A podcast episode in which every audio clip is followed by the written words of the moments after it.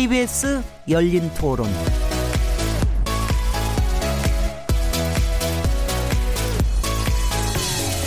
안녕하세요. 묻는다, 듣는다, 통한다. KBS 열린 토론 진행자 시민 김진혜입니다.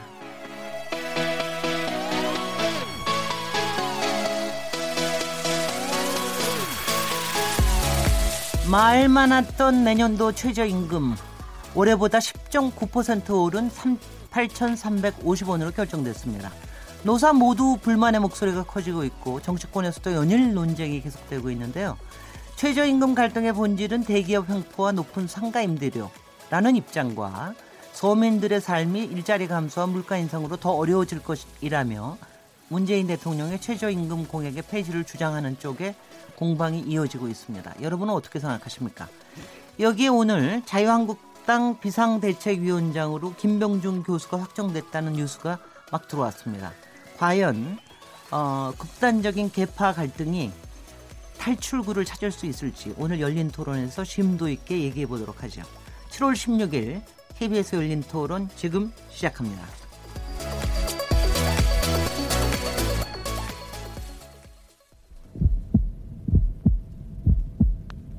살아 있습니다. 토론이 살아 있습니다. 살아있는 토론, KBS 열린 토론. 토론은 라디오가 진짜입니다. 진짜 토론, KBS 열린 토론. KBS 열린 토론, 청취자 여러분께서 토론에 직접 참여하실 수 있는 방법 안내해 드리겠습니다. 내년도 최저임금이 8,350원으로 결정됐는데요. 어떻게 받아들이고 계시나요? 여러분의 의견 문자로 보내주십시오. 샤프 9730번으로 참여하실 수 있고요. 단문은 50원, 장문은 100원의 정보 이용료가 붙습니다. KBS 모바일 콩 그리고 트위터 계정 KBS 오픈을 통해서도 무료로 참여하실 수 있습니다. KBS 열린 토론은 팟캐스트로도 들으실 수 있고 매일 0시 5분에 재방송됩니다. 청취자 여러분의 날카로운 시선과 의견 기다립니다. 자, 그럼 오늘 월요일마다 하는 정치의 재구성이라는 주제로 함께 토론하실 패널분들 소개해드리겠습니다. 강기정 전 더불어민주당 의원님 나오셨습니다. 네, 안녕하십니까. 날씨도 덥고 네. 최저임금 더 뜨겁습니다. 정태근 전 한나라당 의원님 모셨습니다. 예, 정태근입니다. 더위에 건강 잘 유의하시고요. 짜증나시더라도 즐겁게 보내시기 바랍니다. 네. 불쾌지수가 워낙 또 높기도 하고요. 박시영 윈지코리아 부대표님 모셨습니다. 네, 반갑습니다. 박시영입니다. 박 배종찬 리서치 앤 리서치 본부장님 자리하셨습니다. 안녕하십니까? 네. 더 더우, 더우시죠? 네. 정말 여름에 더 더워가지고요. 네. 진 땀을 뺍니다. 네. 저희가 지난주에는 정치 재구성 코너를 못했는데요. 지난주에는 뭘 했냐면은 3번, 4번, 5번이 모여서 또 정치의 재구성 얘기를 했습니다. 그래서 또 거기에서도 굉장히 재밌는 얘기가 나왔는데 아무래도 이제 가장 뜨거운 이슈는 선거제도 개편에 대한 이 얘기가 굉장히 뜨겁게 네. 나오더군요. 한번 이제 정치 선거제도 개편 가지고는 또 이제 여러 번 토론할 기회가 있을 것 같습니다. 오늘은 최저임금 가지고 논란 가지고 잠깐 얘기를 할 텐데 저희가 이거는 또 상당히 정책적인 사안이라서 별도의 또 저 시간을 둬 가지고 토론을 할 거예요. 그래서 오늘은 지금 이게 상당히 정치적으로도 해석이 되고 정치적으로 서로 붙는 그런 이슈가 아닌가 하는 생각이 드는데 여하튼 지금 어저께 그러니까 지난 주에 그러니까 토요일 아침에 결정이 된 건가요? 금요일 날 저녁. 아침. 토요일, 토요일 아침에 아침. 결정이 된 거죠. 토요일 아침에 결정이 됐는데 어떻게 어떻게 보셔 어떻게 받아들이십니까? 뭐 아, 강기정입니다. 네네.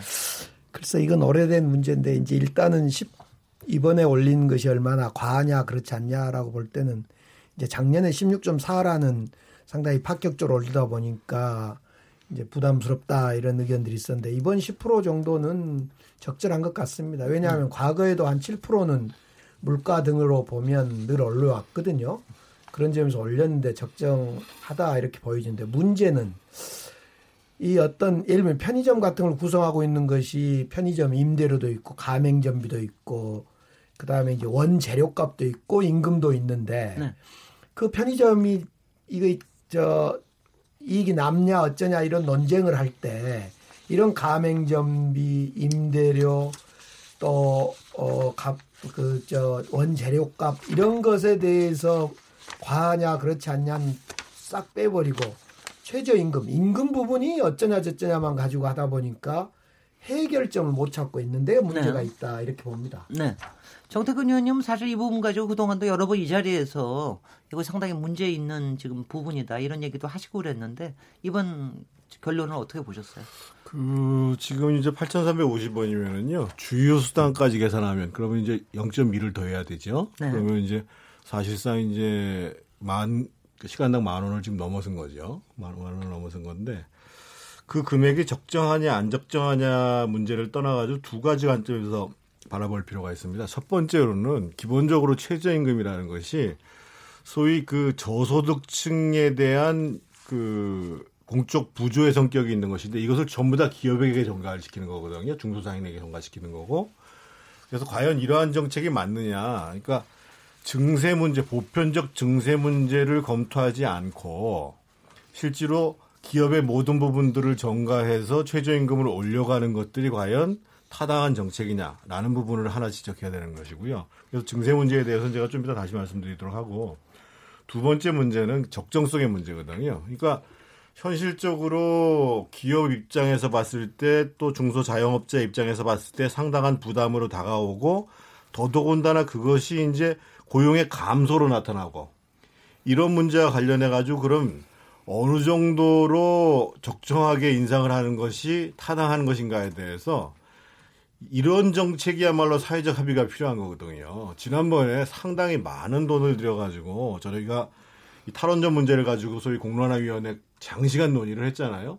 적어도 문재인 정부가 5년 동안 임기 내에 최저임금을 인상하겠다고 얘기했을 때 이런 문제를 가지고 이런 문제를 가지고 광범위한 사회적 합의를 이루기 위한 공론조사도 하고 또 수기 토론도 하고 이렇게 하면 사실은 그것에 대해서 어느 누구도 다들 이제 불만이 있겠지만 불만의 정도와 사회적 합의를 존중해 가려고 하는 풍토가 그 높아질 수밖에 없는데 이것처럼 이해 당사자가 많은 경우가 없는 거거든요. 탈원전 문제하고도 훨씬 보다도 직접적인 문제인데 그래서 저는 그 이런 문제를 추진해 가는 데 있어서 보다도 좀 정책이 신중하고 치밀하고 사회적 합의를 내려고 하는 노력들이 좀 부족했다 이런 점들을 좀 아울러 지적을 하고 싶습니다. 혹시 강기정 한 의원님 가지 뭐더 네. 사회적 합의 부분은 이제 노사 공익위원회에서 27명이 지금 최저임금위원회를 구성해서 결정을 해 들어갔는데 그 구성 요소 그러니까 노사 공익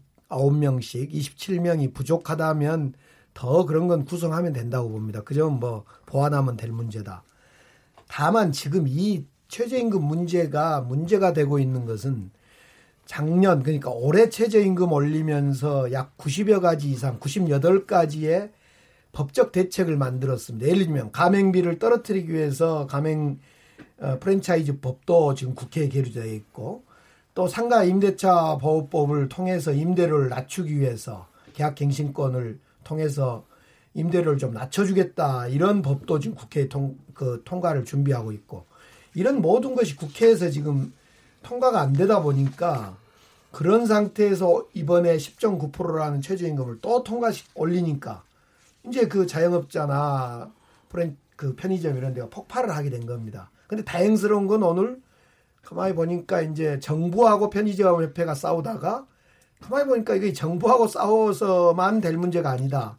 그래서 이제 한편으로 프랜차이즈 가맹 본점하고 싸워서 한편으로는 카드 수수료도 낮춰주라 정부는 또 한편으로는 이 가맹료를 좀 그 프랜차이즈비를 낮춰주라 이렇게 싸움이 전개되는 것 같더라고요. 그래서 이 문제는 국회가 좀 노력을 해줘야 할 문제가 있고 어 10%의 적정성 여부는 저는 뭐 좋다고 보는데 그 문제를 넘어서서 여러 가지 앞서 말씀드렸듯이 우리 그 편의점으로 예를 들면 편의점을 둘러싸고 있는 여러 비용들을 어떻게 감소시켜서 편의점의 이익을 낳도록 할 거, 남기도록 할 거냐의 고민을 함께 종합적으로 해줘야 된다. 그걸 우리 문재인 정부에서는 공정 경제다 이렇게 이야기를 합니다. 의원님이 과거에 이거 한 번만 좀 잠깐만 하나만 물어. 의원님 과거에 정책위 위장을 하셨죠? 이 당연히. 이슈는 박시영 부대표님 네. 질문이십니다. 이런 겁니다. 예를 들면 네. 제가 강기정 의원님. 2013년에요. 음. 그 납품 단가 하도급법에 의해서 납품 단가를 결정할 때 지금은 원재료값, 물가 등이 인상되면 원청과 하청의 협력업체 간의 납품 단가를 조정하도록 되어 되도록 되어 있는데 법에가 제가 그때 최저임금이 만약 오르면 그것을 납품 단가의 조정 비용으로 산입하자 이런 법을 냈는데 당시 마들의 공정거래위원장 노델의 공정거래위원장이 받질 않았어요. 왜냐하면 무슨 뭐 최저임금이 두 자리 오르겠냐. 그런데 최근에 이제 그 법을 다시 한다라는 이야기를 들었습니다만. 네. 네. 아니 제가 한마디로 박시영 짧게 부대표님. 좀 말씀을 네. 드리면 저도 이제 자료를 보니까 일단은 뭐 지난번에 작년에 너무 많이 올라서 후유증 좀 있는 것 같아요. 여러 네. 가지 이야기를 들어보면 그런 점에서 10% 정도 선에서 한 것은 속도 조절을 좀 했다라고 보여지는데 어, 말씀하신 대로 이게 정부와 소상공인 간의 대결 구도로 막 비춰진 측면이 있었습니다. 그래서 그러다 이제 노동자들하고 또 그 편의점 업체 사장님들하고 대결 구도, 그리고 을과 을의 싸움으로 번지는 현상이 있었는데 사실 국민들 아까 뭐 정태근 전 의원님도 말씀하셨지만 이 사안은 많은 국민들이 이해관계가 얽혀 있습니다. 네. 그러다 보니까 아, 뭐 댓글이나 이런 걸 보면 엄청나게 많은 사람들이 의견을 냈어요. 이 그렇죠. 사안에 대해서. 그러다 보니까 집단지성이 좀 작동을 하더라고요. 그러면서 어, 지금 소상공인이 어려움을 처한 요인들이 여러 가지가 있는데 네. 이 문제를 좀 종합적으로 풀어야 하지 않겠느냐 네. 이런 어떤 흐름이 좀 잡힌 것 같아서 좀 다행스럽게 생각하는데 최근 자료를 보니까 제가 흥미로운 자료를 하나 봤는데 그 이 문제의 본질은 과도한 출점에 있다. 너무 많은 점포가 생겼다는 거예요. 그러니까 2016년 대비 2017년에 편의점 점포 수가 무려 16.7%가 급증했다고 합니다. 네. 근데 시장 자체는 편의점 시장은 10.8% 성장을 했대요. 그러니까 네. 성장 폭에 비해서 점포 수가 너무 많이 늘어난 거예요. 그렇군요. 그래서 근접 그 출점을 좀 규제한다. 그러니까 저희 집 앞에도 100m 간격으로 거의 편의점 하나씩 있을 정도로 그렇게 많습니다. 우리 집 앞에는 50m. 아, 그렇습니까? 네. 그러니까 뭐 장사가 잘될 네. 수가 없죠. 그래서 네. 아까 말씀하신 대로 본점에서는 가맹 수- 수수료, 노열티죠. 그걸 네. 인하할 문제가 있고 정부는 또 카드 수수료, 또 임대료 문제도 있고요. 네. 그래서 복합적으로 좀 풀어야 할 것 같다는 생각이 좀 들고요.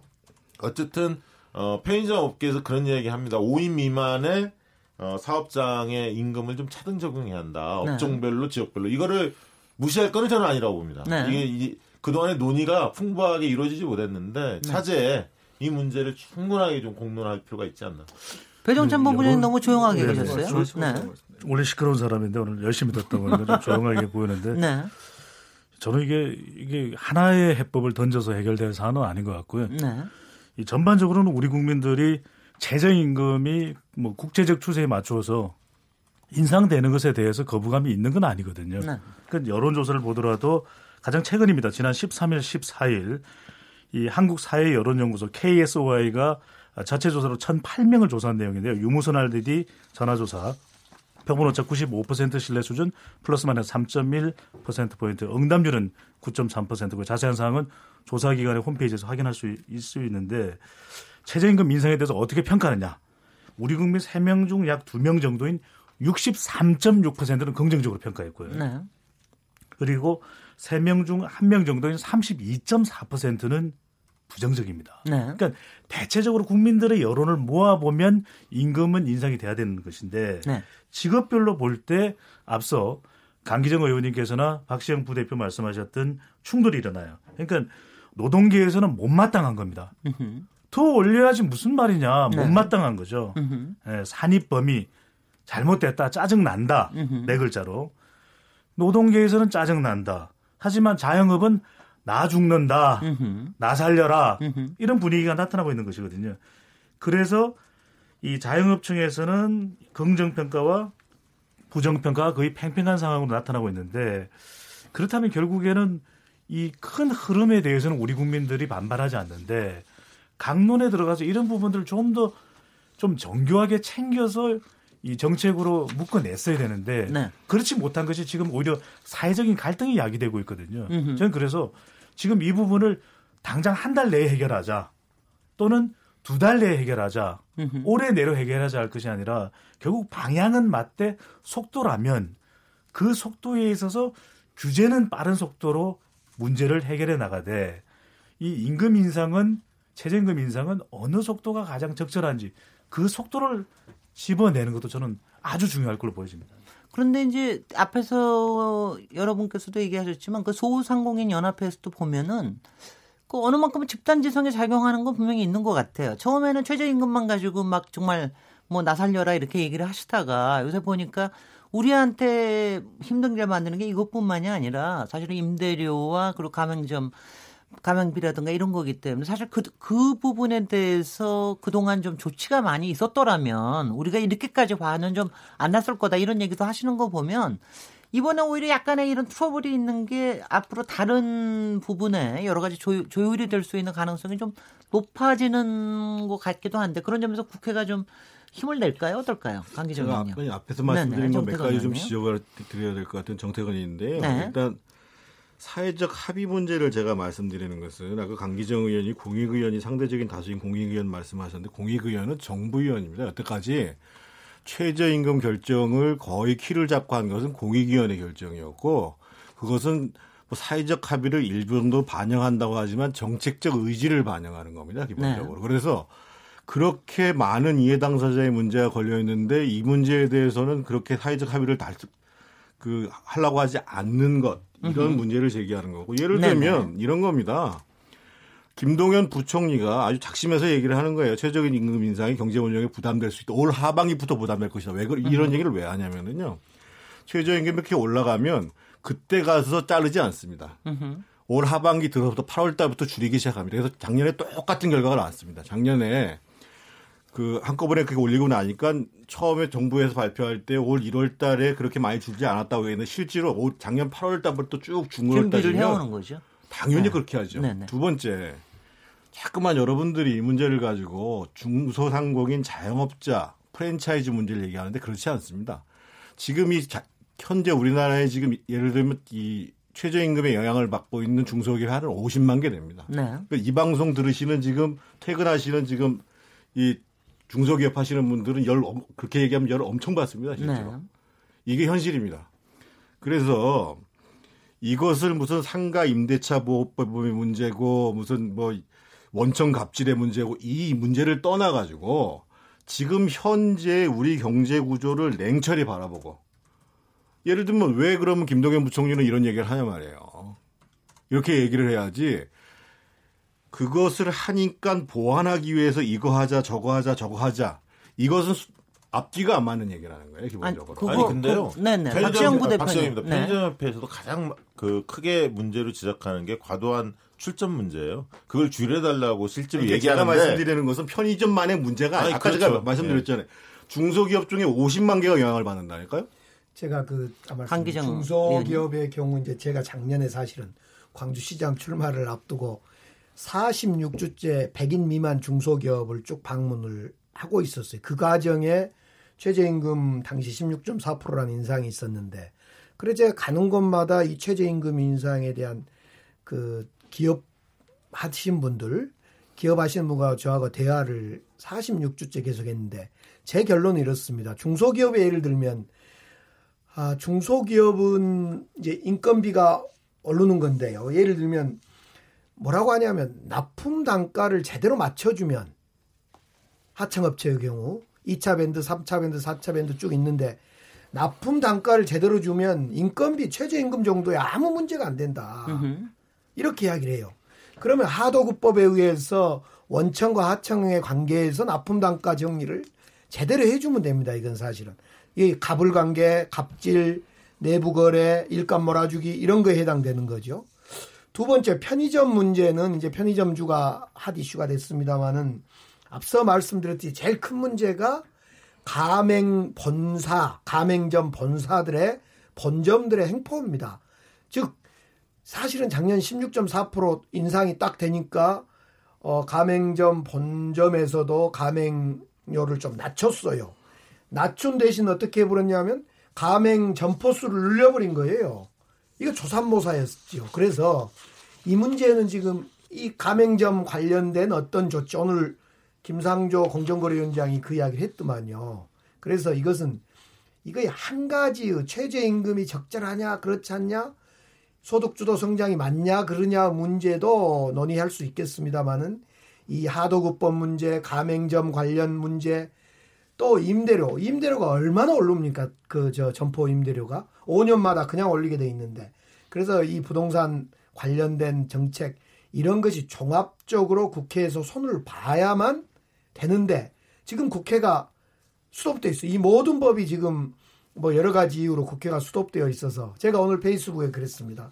참 나도 국회의원 할 때 이렇게 그 짜증나고 국민들이 야단 쳤겠구나 부끄럽다 이런 이제 자책하는 페이스북을 써, 써봤습니다만은 이래서 이것이 그 한 가지 문제로 해법이 안 되더라 이 말씀을 드리고 싶네요. 예. 네. 그 세금 문제 말씀하셨 정태근입니다. 세금 문제 말씀하셨으니까 그런데 예를 들면 정부가 예를 들면 최저임금을 올리는 것만큼 증세 문제에 대해서 솔직해지라 이거예요. 예를 들면 지금 종합부동산세를 건드리는데 1년에 지금 재산세 관련해 가지고 이 부동산 관련해서 걷는 세수가 14조 원이거든요.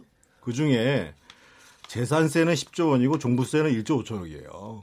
그리고 그 중에 70%는 기업이 냅니다. 개인이 내는 종부세는 5천억 분이 안 돼요.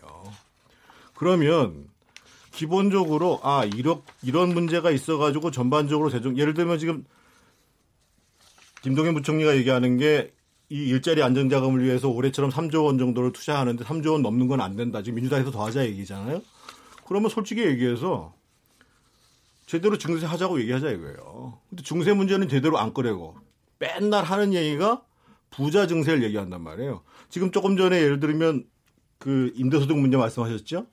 가장 확실한 게 임대소 주택 임대에 대한 또는 상가 임대에 대한 소득세를 제대로 부과하는가 안 하는가가 세, 부동산 관련해서 세수를 확보하는데 굉장히 중요합니다.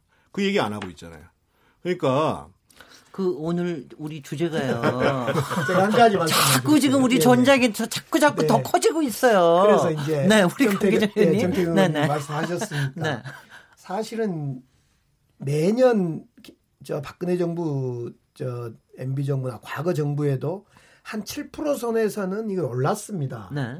그런데 작년에 이제 16%를 올리다 보니까 과하게 올렸다 그래서 정부에서 돈을 풀어서 3조 원을 풀어서 어, 언론만큼 그 7% 말고 한 그러니까 그, 그 이상 언론 거 그것만큼을 정부에서 돈으로 어, 기업인들한테 어, 30인 미만 기업인들한테는 보조를 해준 거죠. 아, 근로자한테 주는 겁니다. 아니 결국은 근로자에게 줬는데 기업에게 준 거죠. 그 결국은 그래서 그래서 공적 부조라는 식으로 예, 말씀하시는 거죠. 문제는 이제 그걸 줄 때 과연 그 정부 돈으로 기업의 시장 경제에 돈을 투입할 수 있냐 이런 찬반도 있는데 줄 때 뭐라 그랬냐면 저도 느껴본대요. 우리 광주시 그 저 기업들을 가보면요. 인건비 따먹기를 하고 있어요. 근데 인건비가 좀 올라버리니까 기업들이 그냥 죽겠다 그래서 빨리 일자리 안정기금을 이렇게 주고 이렇게 임금이 오르는 이 과정에 경쟁력을 높이기 위한 어떤 자구책을 만들어라 이런 취지이기 때문에 저는 김동연 부총리가 오늘 뭐 3조 원의 일자리 자금을 더 늘릴 수 있냐 없냐 이건 늘릴 수도 있고 나는 충분하다고 봅니다. 그래서 그렇게 해서 이 과도기 지금 기업의 어떤 구조 조정이라고 표현을 해야 될까? 뭐 경쟁력 강화라고 표현해야 될까? 이런 과정에 있는 진통이다 이것이. 네. 아 이게 제가 네, 배동찬 본부장님께 드리겠습니다. 제가 꼭 네. 말씀, 말씀 드리고 싶은 것이 우리의 문제는 현장에 답이 있는 거 아니겠습니까? 물론 이제 제도적으로 이런저런 이야기가 나오고 뭐 3조 원을 지원한다가 중요한데 더 중요한 거는 실제 현장에서의 최저임금의 상황에 놓여 있는 사람들이 어떤 입장이냐라는 것이거든요. 네. 그러면 알바생들은 알바생의 입장에서는 지금 관련된 조사 결과를 보면 최저임금 1만 원 인상에 대해서 어떻게 생각하느냐 라고 물어봤더니 알바생들의 대체적인 지금 이 인터넷상에 나타나는 의견은 급격한 인상을 원하는 게 아니에요. 일을 하는 사람 입장에서도 보면 이렇게 급격하게 인상되게 되면 고용주는 분명히 힘들어질 것이라는 걸 예상하게 되는 것이죠. 그래서 가장 바람직한 것은 올랐으면 좋겠는데 왜 생활이 안 되니까. 네. 그러면 점진적으로 제대로 꾸준히 이 임금을 받을 수 있도록 받을 수 있도록 우리가 점진적 인상이 유지되면 좋겠다는 것이 바람이고요. 또 고용주 입장에서도 보면은 물어보면 안 올려주려고 하느냐 왜 니들 다들 그냥 어, 도 모든 이 이익을 독차지하려고 하느냐라고 물어보면 그게 아니다. 우리도 올랐으면 좋겠는데 생활다운 생활을 이 임금 노동자들이 가져가면 좋겠는데 점진적이었으면 좋겠다. 이건 접점이 맞아지거든요. 네. 근데 그 점진적이라는 것을 어떻게 절충할지 저는 아까 사회적 합의를 우리 정태근 의원도 말씀하셨고 그런 부분들을 저는 더 접, 저희들이 집중을 할 일이지 여기 점진적이라는 게 나오거든요. 그러니까 물론 일본처럼은 안 될 겁니다. 관련해서 일본에 관련된 통계를 보니까 지속적으로 3% 정도 인상될 수 있게끔 했는데 지금 우리가 그동안 너무나 최저임금이 낮다 보니까 이제 올려야 되는 대통령 공약도 있고 한데 이 문재인 대통령도 그런 이야기를 했거든요. 미안하다. 내 공약대로 다 할 수 있는 것은 아니지 않겠냐 한 만큼 좀 전에 이 율하고 속도와 그런 또 지원 방안 등이 또 이게 버무려진다면 분명히 사실 현장에서의 이 이익이 제일 중요한 거 아닙니까? 네. 점진적 인상, 이 점진적을 만족시켜 줄 수 있는 방안이 나올 거라고 보여집니다. 네. 제가 저기 정태근 의원께 질문을 드리면은 가령 이제 증세 부분이나 이런 부분은 사실은 이제 뭐 정부에서 또 정책 기획 위원회에서 세- 뭐 재정 개혁 위원회도 있고 그쪽에 좀 다룰 수 있을 텐데 지금 말씀하시는 이 최저임금에 관련된 이제 위원회 빼놓고 다른 부분이요 관련되는 뭐 뭐 가맹 가맹률이라 가맹료라든가 가맹비, 예. 수수료. 가맹비 수수료라든가 그다음에 또그 카드 수수료. 임대료, 임대료 또 지금 저기 납품 납품 단가. 납품 단가에 대한 관련된 이런 것들에 대해서 좀 종합적으로 공론화를 해서 뭔가를 만들어냈으면 좋겠다 그러, 그러시는 거 아니겠어요? 그런데 이제 그게 왜냐하면 저도 좀 그건 좀 이상, 이상하게 생각해요. 왜냐하면 그런 걸 좀 한꺼번에 다루면 우리 국민들이 좀 귀에 알아듣기가 쉽겠다. 근데 그거를 못하게 하는 게 혹시 국회 아닙니까? 왜냐하면은 혹시 그 하나하나 주제들이 다 좀 국회 입법 과제로 올라와 있잖아요.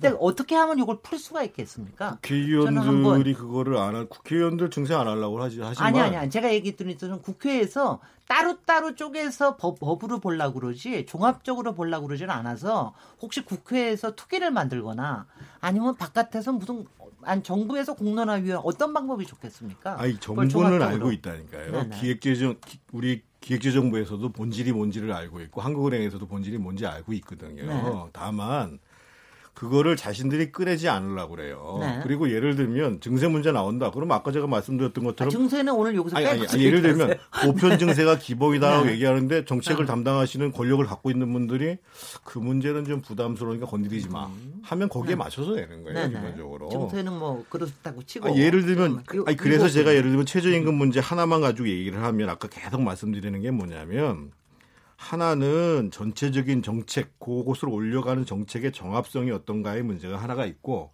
그 다음에 실제로 선후의 문 정책을 만들어가는 데 있어서 선후의 문제가 있다는 말씀을 드리는 건데 지금 이제 일단 임금 인상을 해놓고 나니까 거기에 대한 보완책들을 쭉 만들잖아요. 꼭 그렇 뭐 여, 아니, 저는- 네, 아니, 네. 아니, 제가 아마 여기까지 여기까지 말씀드릴게요. 네, 네. 여기까지 말씀. 예를 들면 네. 지난주에 홍 대표, 홍영표 원- 그 민주당 원내대표가 이런 얘기를 했어요. 삼성이 글로벌 1위 기업이 된 것은 1, 2, 3차 협력업체들을 지었다는 결, 결과이다. 20조만 풀면 200, 200만 명에게 그 한 천만 원 정도를 더 줄 수 있다. 그리고 기업은 매출이 올라가는데 가게는 소득이 줄고 있다. 이렇게 얘기를 했단 말이에요. 그러니까 예를 들면 이렇습니다. 뭐 미국 가신 그 야당의 이제 홍준표 대표야 좀 네. 근거를 들 가지고 얘기할 수도 있겠지만 네. 집권당의 원내대표면 정확하게 지금 예를 들면 1차 벤 1차 합청업체하고 2차 합청업체하고 3차 합청업체의 상황이 어떤가를 보고 실제로 이 최저임금이 어떻게 영향을 미치는가를 얘기를 해야지 삼성이 다 쥐어짠다. 실제로 삼성의 하청업체들 1차 하청업체들의 영업이익률이 8.5%예요. 굉장히 높아요. 문제는 뭐냐? 이게 2차 밴더, 3차 밴더로 내려가면 쥐어짜는 거예요, 실제로. 그러면 적어도 집권당의 원내대표가 얘기하려면 지금 납품 단가 문제 하나만 얘기할 것이 아니라 납품 단가 문제라는 것이 다 연동이 되어 있는 문제예요, 기본적으로. 네. 이것을 따지지 않고서는 안 되는 문제인데 이 문제를 정부에서 모르고 있냐? 알고 있다는 겁니다. 네.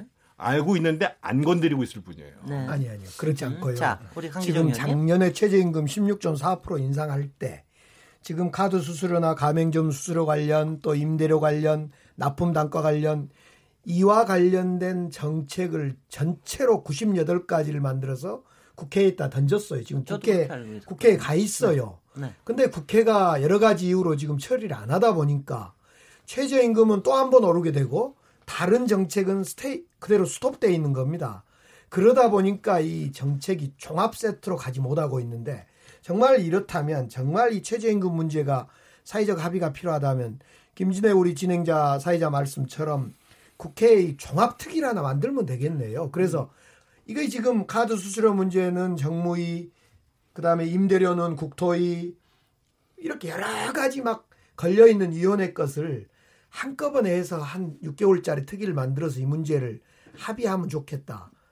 이거 뭐 기업 문제이기도 하고 편의점 자영업자 문제이기도 하고 또 예를 들면요. 최저임금 문제 같은 경우는 교육기관 즉 유치원이나 어린이집은 또 안 돼요. 이게 적용이.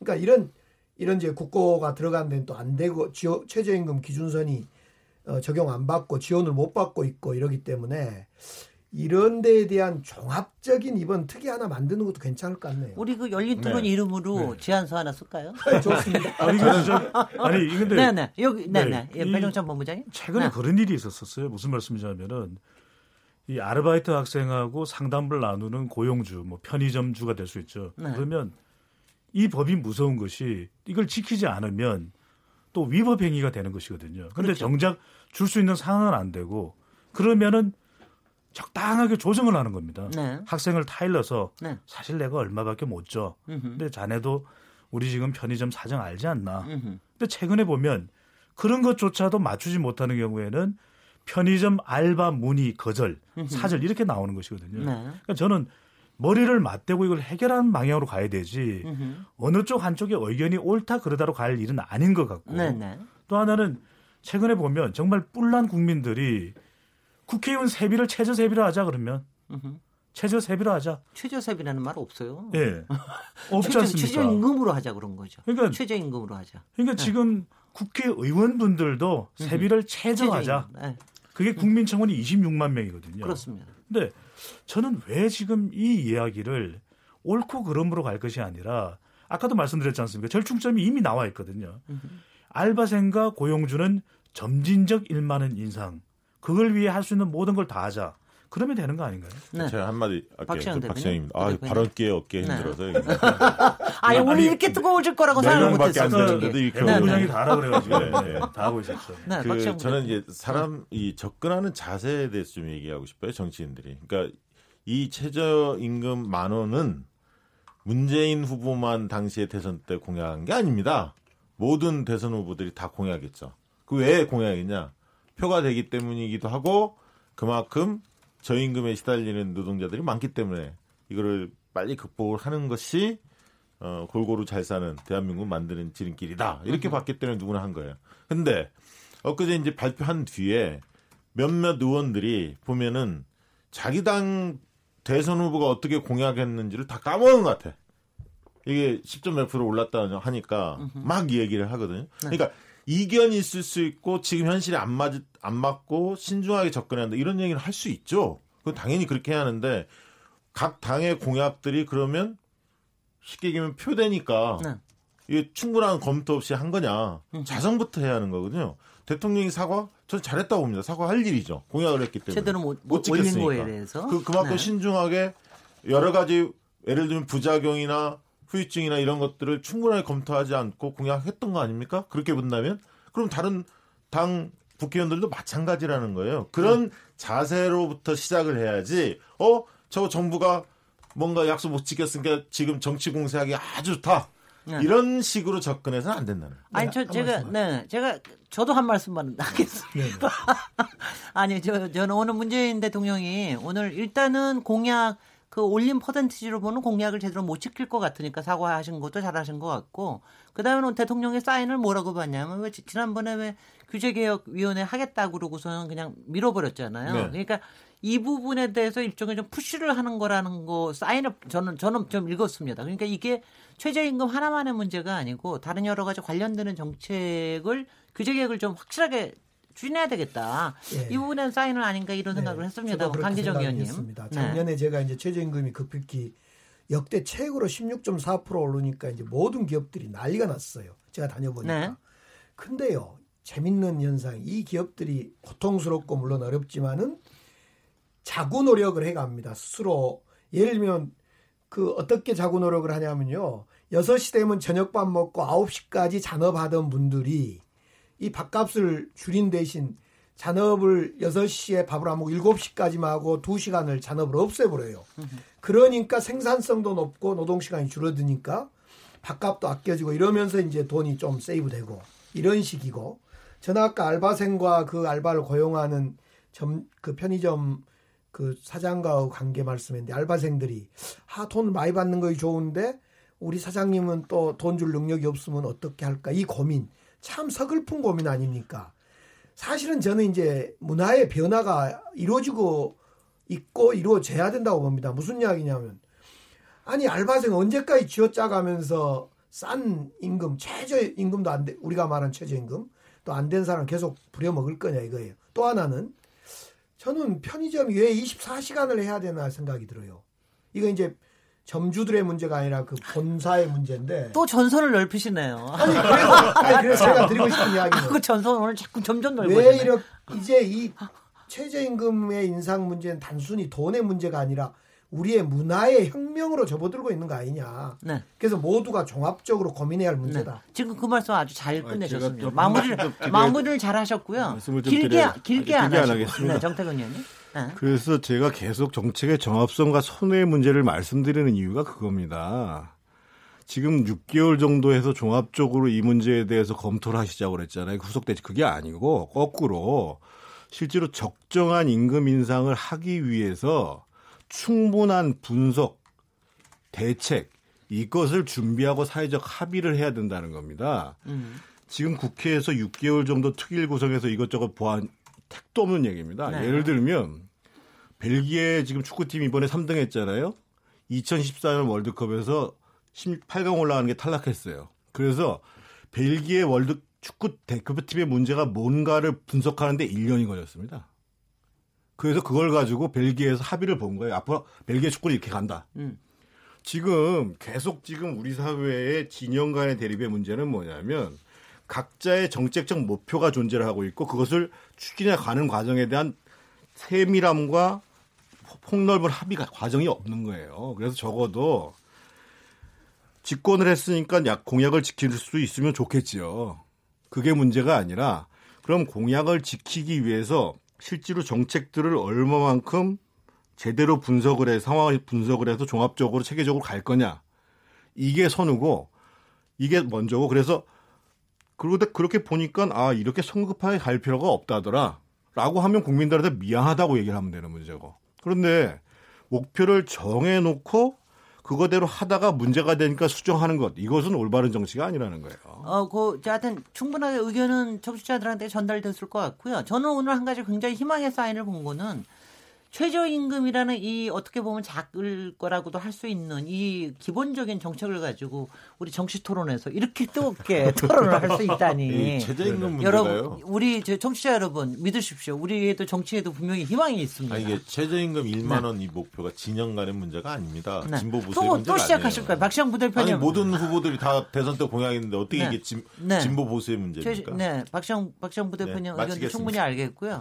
우리 이렇게 뜨겁다는 거 분명히 저희가 전달을도 분명히 청취자들께 됐을 것 같고요. 이 문제는 저희가 내일 또 우리 전문가들 토론이 있습니다. 그래서 이 관련되는 또 저- 정책과 더불어서 깊게 토론을 할 테니까 그때 많이 반영하도록 하겠습니다. 여러분 오늘 뜨겁게 토론해 주셔서 감사합니다. 에어컨이 소용이 없네요. 너무 뜨거워서. 네. 그래서 지금 이제 잠시 이 열기를 잠시 시키기, 시키기 위해서 저희 쉬었다가 오도록 하겠습니다. 지금 여러분께서는 KBS 열린 토론 시민 김진애와 함께 하고 계십니다.